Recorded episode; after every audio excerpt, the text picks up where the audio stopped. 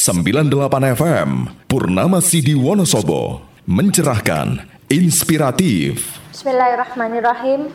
Sahibul bait yang saya hormati dan ibu-ibu sekalian yang dirahmati oleh Allah. Assalamualaikum warahmatullahi wabarakatuh. Waalaikumsalam warahmatullahi wabarakatuh. Alhamdulillahirabbil alamin. Alhamdulillahilladzi la ya'til hasanata illa minhu. Ashhadu an la ilaha illallah wa ashhadu anna Muhammadan abduhu wa rasuluh. Allahumma salli ala Muhammad wa ali Muhammad kama sallaita ala Ibrahim wa ali Ibrahim innaka Hamidum Majid. Allahumma bika amsayna wa bika asbahna wa bika nahya wa bika namutu wa ilaikal masir. Alhamdulillah kita bisa berjumpa kembali dan semoga duduk kita kali ini adalah duduk yang akan menambah iman kita lagi. Ibu, kemarin listrik mati ya? Ya. Coba statusnya apa aja bunyinya? Listrik mati, listrik apa lagi? Gambar orang marah lagi? Pokoknya semua orang itu komentar gara-gara listrik mati. Coba ternyata kalau lampu kita mati itu aktivitas kita luar biasa. Tanpa bulan, kebetulan waktu itu tidak ada bulan kan Ibu? Tidak ada bulan, tidak ada bintang, lampu mati, Masya Allah. Entah siapa, entah berapa mulut yang mengumpat petugas PLN. Ibu, tapi insya Allah kita semuanya orang-orang yang beriman.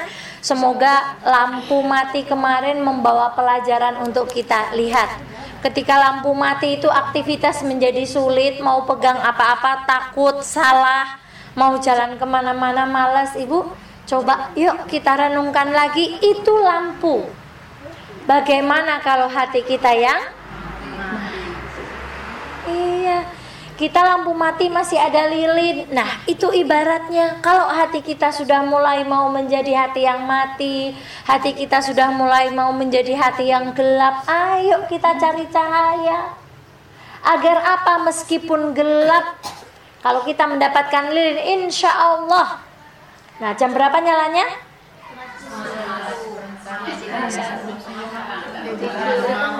Nah, lain-lain ya, lain-lain sesuai dengan melilirnya.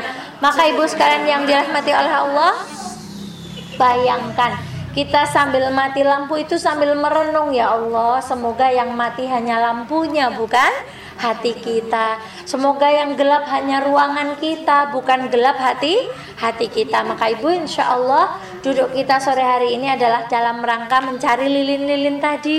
Yakin kalau ya pokoknya kalau hati kita, kalau air ini jernih, barangkali air kita sudah agak keruh. Maka ibu, ayo kita akan mencari lampu-lampu itu agar hati kita selalu terang. Maka ibu, dan syukur kepada Allah kita masih diberi rasa nikmat. Coba kalau kita tidak diberi rasa nikmat ketika pengajian, maka kita akan gelisah, tidak menunggu. Tetapi alhamdulillah kita semuanya masih diberi perasaan nikmat ketika duduk di dalam pengajian. Kemudian pelajaran lagi. Kemarin presiden kita baru siapa namanya Ibu? Jam berapa dilantik? Jam 10:15. Jadi SBY itu jam 10 masih jadi presiden, jam 10:15 sudah jadi mantan presiden alias rakyat biasa.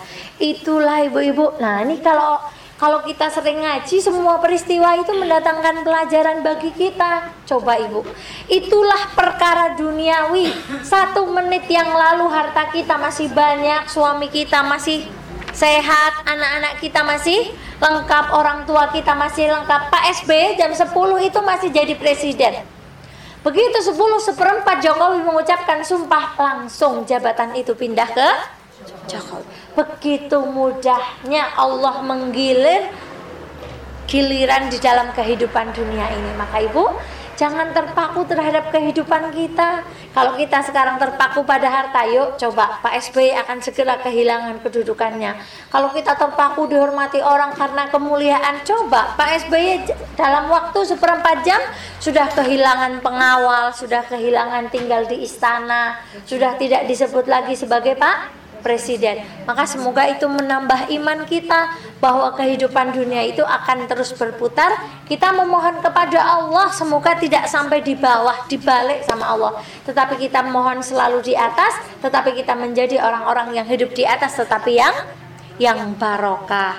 Maka Ibu, ayo kita kembali kepada Allah. Kemarin di pengajian Al-Huda saya sampaikan, ini sedikit mengulang Bu, dan pernah saya sampaikan di kajian Anissa ya, ada satu orang yang mempunyai 3 orang teman.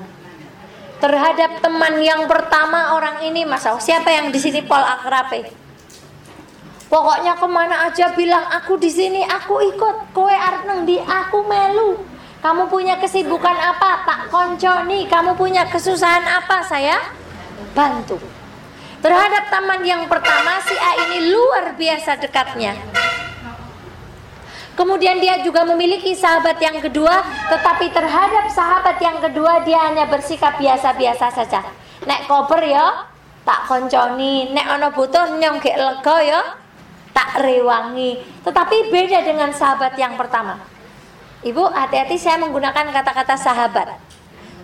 Yang pertama sangat dekat, yang kedua biasa-biasa saja, dan yang ketiga justru orang ini terhadap sahabatnya yang ketiga luar biasa cuek. Diceluk ya ora mareng, dibutuhke ya tidak membantu, dibutuhkan pertolongannya tidak datang. Maka Ibu, tiba-tiba datang surat kepada orang yang memiliki 3 sahabat ini. Suratnya berisi apa? Saya pernah cerita? Lupa. Suratnya berisi anjuran mendadak, perintah mendadak untuk pindah rumah. Kira-kira kalau kita mau pindah rumah, mau ngepak-ngepak, minta tolong siapa selain saudara? Sahabat. Siapa tadi sahabat yang paling dia dekati? Yang pertama. Datanglah orang ini kepada sahabatnya yang pertama, wahai sahabat, aku entok surat dadak kon pindah omah, mau aku tolong direwangi ngepak, aku direwangi nang omahku sing anyar, jur mengko nang kono ditatake. Kira-kira kalau selama ini sahabat ini dekat, luar biasa dekat, kira-kira mau nggak Bu? Mau ya Bu? Masya Allah. Ternyata sahabatnya yang luar biasa dekat ini menolak untuk membantu kawannya pindah ke rumah baru. Ini sengpol akrabe menolak. Datanglah orang ini kepada sahabat yang kedua yang selama ini cuman biasa-biasa saja cara bersahabatnya. Aku arep pindah omah, ayo aku tolong dikancani. Kira-kira kalau yang dekat banget saja menolak, yang kedua gimana Bu? Menolak ya Bu? Masya Allah. Ternyata sahabat yang kedua ini meskipun selama ini tidak diperhatikan, ternyata jawabannya lebih enak daripada yang pertama. Ya wis, tak konconi. Ning aku wegah mlebu omahmu sing anyar. Kowe nek wis tak terneng omahmu, aku arep mulih. Sahabat yang kedua. Sedangkan sahabat yang ketiga, bagaimana mungkin dia mau minta tolong sahabat yang ketiga? Yang tidak pernah dicari, yang tidak pernah dibantu, yang tidak pernah dipedulikan. Maka Ibu sekalian yang dirahmati oleh Allah, orang ini meskipun punya 3 sahabat, ketika pindah rumah siapa yang nolong Ibu? Tidak ada ya Bu. Cerita ini adalah, kira-kira cerita pindah rumah itu pindah rumah kemana? Kuburan. Sahabat yang pertama yang selama ini kita cari, siang malam kita nyari itu, pagi sore kita pokoknya itu, prige carane ngesuk men luweh akeh apa Ibu? Harta. Esuk bengi sing dipikir piye carane nyong duwite tambah? Siang malam gak peduli dengan apapun, pokoknya dia kemana saja kita kejar, bukan begitu? Iya. Ada kesempatan di mana kita kejar, pokoknya saya mau mendampinginya terus. Sedangkan sahabat yang kedua siapa Ibu? Sahabat yang kedua adalah keluarga. Lebih dekat mana keluarga dengan mencari uang Ibu? Nah, kadang-kadang separuh-separuh. Anak ditinggal dari pagi sampai sore, diambil jam 4. Sudah tidur dia bersama orang tuanya, kapan lagi? Karena sibuk mencari kehidupan dunia. Tetapi sesuai dengan pelajaran kemarin, kalau kita mencarinya halal, insya Allah itu menjadi jalan kebaikan. Sedangkan sahabat yang ketiga yang tidak pernah dipedulikan adalah yang ngaji, ya sodakoh, yang menyantuni anak yatim, ya simpati terhadap fakir miskin, nggak pernah dipikir, Bu. Kemudian Rasulullah bersabda, sesungguhnya orang yang mati akan diikuti tiga perkara. Yang pertama, harta. Kalau kita punya harta, meninggal, oke, yang ngiring-ngiringi banyak sekali, Bu. Pakai mobil semua, Bu. Itu harta kita. Kalau kain kafan orang kaya sama orang miskin sama enggak? Sama. Kerendahnya beda enggak? Sama, Bu. Datang iring-iringan mobil itu mengiringi jenazah kita ketika kita mau masuk liang lahat.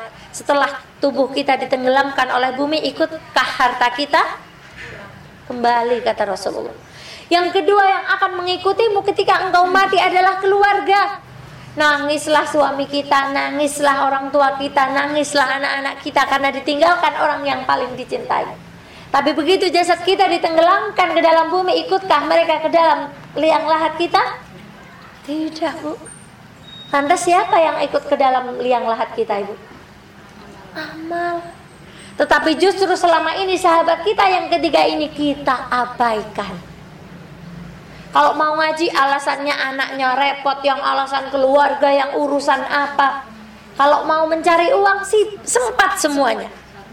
Maka Ibu sekalian yang dirahmati oleh Allah, yuk, ternyata selama ini kita memang luar biasa akrab dengan sahabat kita yang pertama, luar biasa akrab terhadap sahabat kita yang kedua, tetapi kita tidak pernah mengakrabi atau mencoba akrab dengan sahabat kita yang justru akan menemani kita ketika kita akan pindah ke rumah yang baru.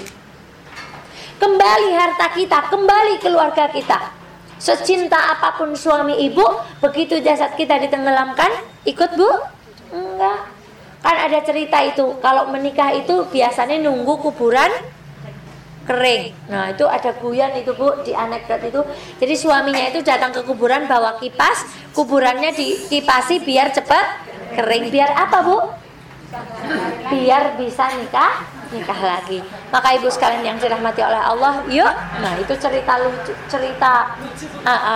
Jadi kan nggak boleh nikah kalau pusarannya belum kering. Ini dikipasi biar cepat kering, biar cepat nikah. Maka ibu, insya Allah semoga duduk kita siang hari ini, duduk kita sore hari ini dalam rangka kita akrab terhadap sahabat kita yang ketiga, yaitu apa, Ibu? Amal. Menuntut ilmu, amal soleh, bersilaturahim, berkumpul dengan orang-orang yang soleh. Nah, Ibu, orang itu nih bedanya orang yang kami donyanen niki cara Kaliwiro. Nek cara Wonosobo apa, Bu? Nah, kedonyan kami donyanen. Orang itu kalau tidak kami donyanen dan urusannya akhirat, pekerjaannya itu berputar pada dua hal. Pekerjaan saya berpahala atau tidak. Kalau tidak berpahala saya tidak mau melaksanakan. Kalau berpahala saya mau. Yang kedua, pekerjaan saya manfaat atau tidak. Tapi kalau hati kita cenderung kepada dunia ini, apik pora yo, rame pora yo, menghasilkan keuntungan atau tidak ya secara duniawi.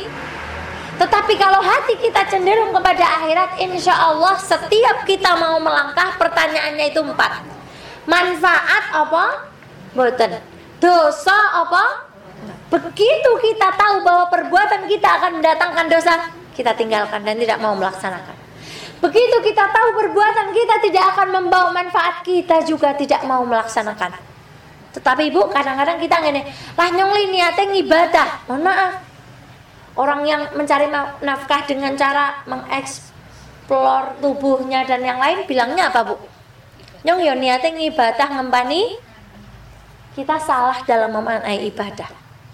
Ibadah itu adalah sesuatu yang dilakukan atas dasar ketundukan kepada Allah, dan yang dilakukan itu adalah bentuk dari sebuah ketaatan. Jadi kalau saya nyolong niate ngibadah, nyong nyanyi niate ngibadah ngempani anak. Kalau saya bekerja kayak ginilah pokoknya nyong tak niati ngibadah. Bagaimana itu, Ibu? Salah, kita sering latah. Ya ora apa-apa sing penting niate ibadah. Kita sering seperti itu. Salah. Selama yang dilakukan tidak mendatangkan pahala, itu tidak termasuk ibadah. Selama yang kita lakukan tidak mendatangkan manfaat, itu tidak termasuk ibadah. Maka ibu, ayo, setiap kita mau melaksanakan aktivitas, setiap kita mau melangkahkan kaki kita, setiap kita mau menaruh pandangan kita kepada televisi kita, setiap kita mau menaruh telinga kita terhadap sesuatu yang kita dengarkan, pastikan satu, yang kita dengarkan adalah sesuatu yang berpahala. Dua, pastikan yang kita dengarkan adalah manfaat. Begitu kita mau melangkahkan kaki, pastikan langkah kita adalah langkah yang menuju kepada sesuatu yang berpahala. Kalau enggak, aluang ora sida mangkat. Ya ora penak Mbak Eva karo koncone. Ora apa-apa lah yang tak melu-melu niate ibadah. Nah, gitulah. Pastikan langkah kita adalah langkah yang menuju kepada ibadah, menuju kepada pahala. Dosa karo ora, manfaat karo ora. Kalau kita sudah tidak bisa menjawab manfaat atau tidak, kalau kita sudah menjawab bahwa itu adalah dosa, berhenti. Hentikan langkah kita untuk tidak melangkah. Hentikan pandangan kita untuk stop. Siapa yang nungguin Raffi Ahmad selama 2 hari? Penasaran kawit isuk dintueni tekan bungi nganti ora merem turung ibu. Penasaran kok klambine kaya ngopo, ayune kaya apa. Habis berapa miliar bu? 11 miliar kalau buat rumah sakit, buat panti asuhan, buat fakir miskin di Wonosobo, Masya Allah. Terus, ini yang banyak terlupa. Apa manfaat yang diambil dari pesta Raffi Ahmad? Ini saya tak tanya, nggak calnek ngentai ini sekongarep. Ada satu peristiwa yang luar biasa bagus yang terjadi bu. Ketika khutbah nikah, betul bu? Saya menyaksikan apa yang disampaikan ustadznya. Nah Raffi, kalau siapa namanya istrinya? Kalau Nagita setelah ini sholat waktu asar masih berpakaian seperti ini dan tidak ganti kemudian sholat asar, maka dosanya bukan lagi punya orang tua tetapi dosanya makdek. Saya baru kali ini ada ustadz itu sudah tidak peduli lagi. Coba itu kan menohok sekali nasihatnya. Setelah ini itu padahal sudah jam berapa, padahal waktu asar sangat dekat lagi. Maka ibu, betapa orang yang memulai berapa banyak orang yang memulai kehidupan rumah tangganya dengan cara melanggar. Salah satunya apa ibu? Melanggar sholat. Udzur syar'i katanya. Udzur syar'inya apa ibu? Nah, salah. Kita mau memulai kehidupan yang panjang, mau mulai kehidupan rumah tangga itu sulit ibu. Makanya dikatakan bahwa menikah itu adalah setengah dari agama. Orang menikah itu kan caranya arep melakukan setengah dari. Mengapa dikatakan oleh Rasulullah bahwa menikah itu setengah agama? Karena menikah itu luar biasa sulit. Saya berkali-kali menyampaikan, kita dengan suami kita itu tidak disatukan, tetapi diajak untuk jalan berdampingan. Iklan Indomie ibu, perbedaan itu memang tidak bisa disatukan, tetapi bisa berdampingan. Maka kalau dengan suami itu sering marah, sering salah paham, sulit untuk jalan berdampingan. Maka betapa banyak orang yang memulai kehidupan pernikahannya yang katanya minta anak soleh, minta kehidupan yang rezekinya cukup, minta kehidupan yang damai, yang tenang, yang sama suami selalu penuh dengan kasih sayang, tetapi memulainya dengan melanggar perintah Allah. Di antaranya apa? Mau bayangkan dari pagi sampai malam semua sholat bablas. Ini semuanya sudah menikah semuanya. Kira-kira kemarin waktu nikah seperti itu enggak?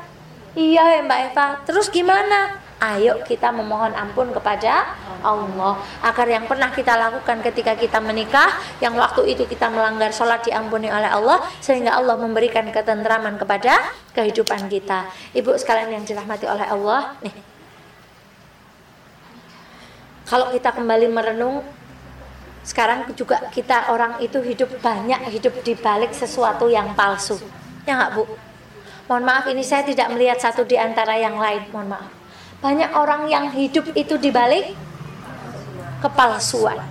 Berlindung di bagusnya pakaian, berlindung di indahnya make up ketika menikah, berlindung di indahnya rumah yang kita miliki, berlindung di balik mobil mewah yang kita tunggangi, berlindung di balik jabatan yang semua orang menghormati, berlindung di balik kemuliaan-kemuliaan duniawi.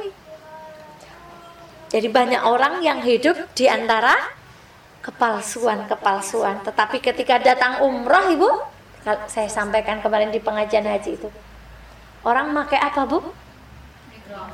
Kain ihram, warnanya apa? Yang kaya masih kelihatan enggak? Yang punya mobil mewah di rumah kelihatan enggak, Bu? Yang dia pejabat kelihatan enggak, Bu?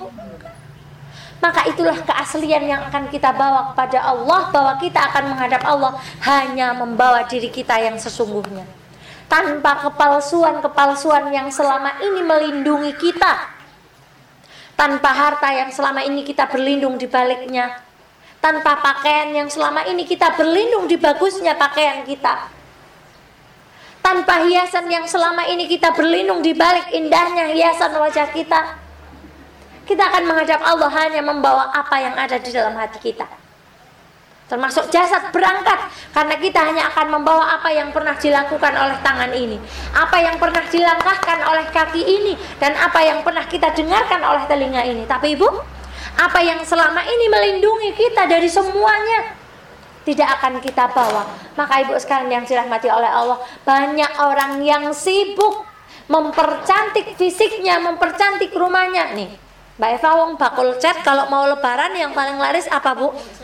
Cat. Karena orang ingin tampil cantik rumahnya ketika lebaran.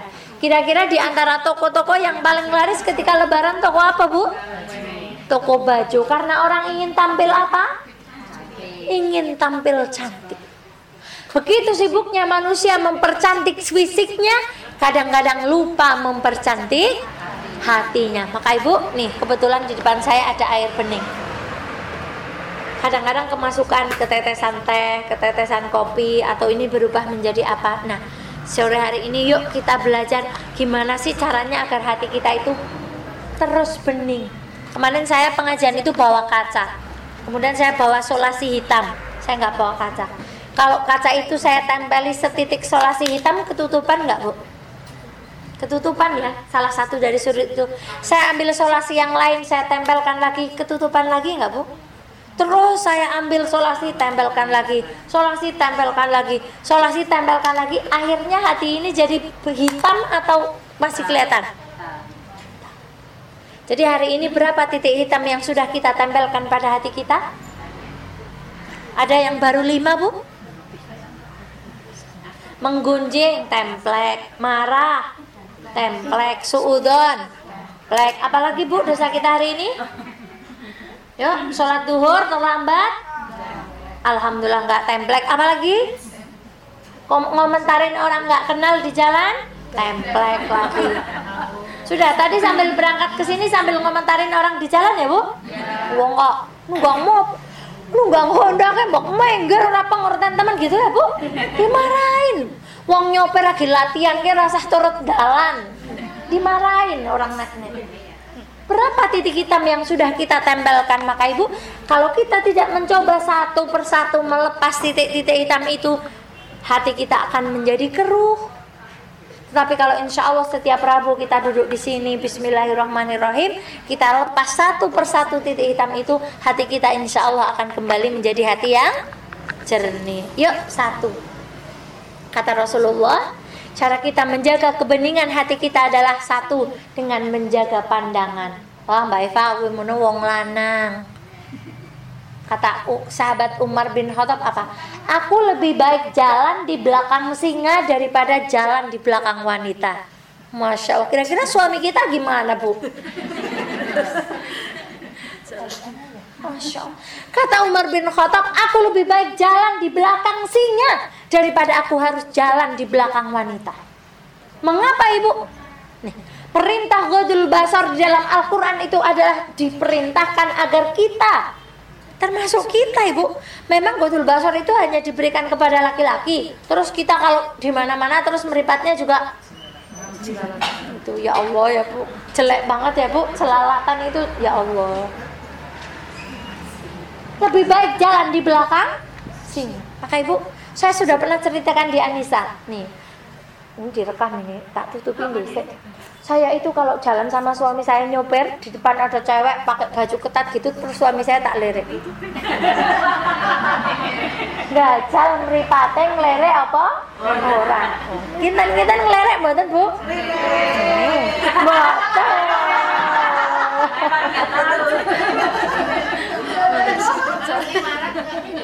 Di sana kan ada spion, di sini ada spion itu. Saya apa, Ibu? Saya ingat, ya Allah, berdoa kepada Allah semoga kita semuanya dikaruniai suami yang selalu kutul bahasor, kita menjadi yang paling cantik.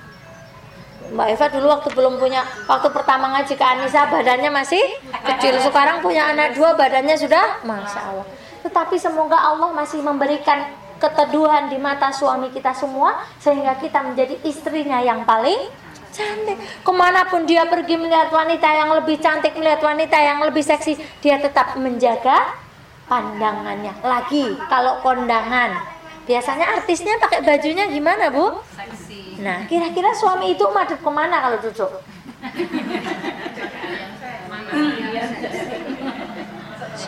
Yuk, Ibu, kita saling menasehati. Pernah saya juga ceritakan, ini biar ingat lagi.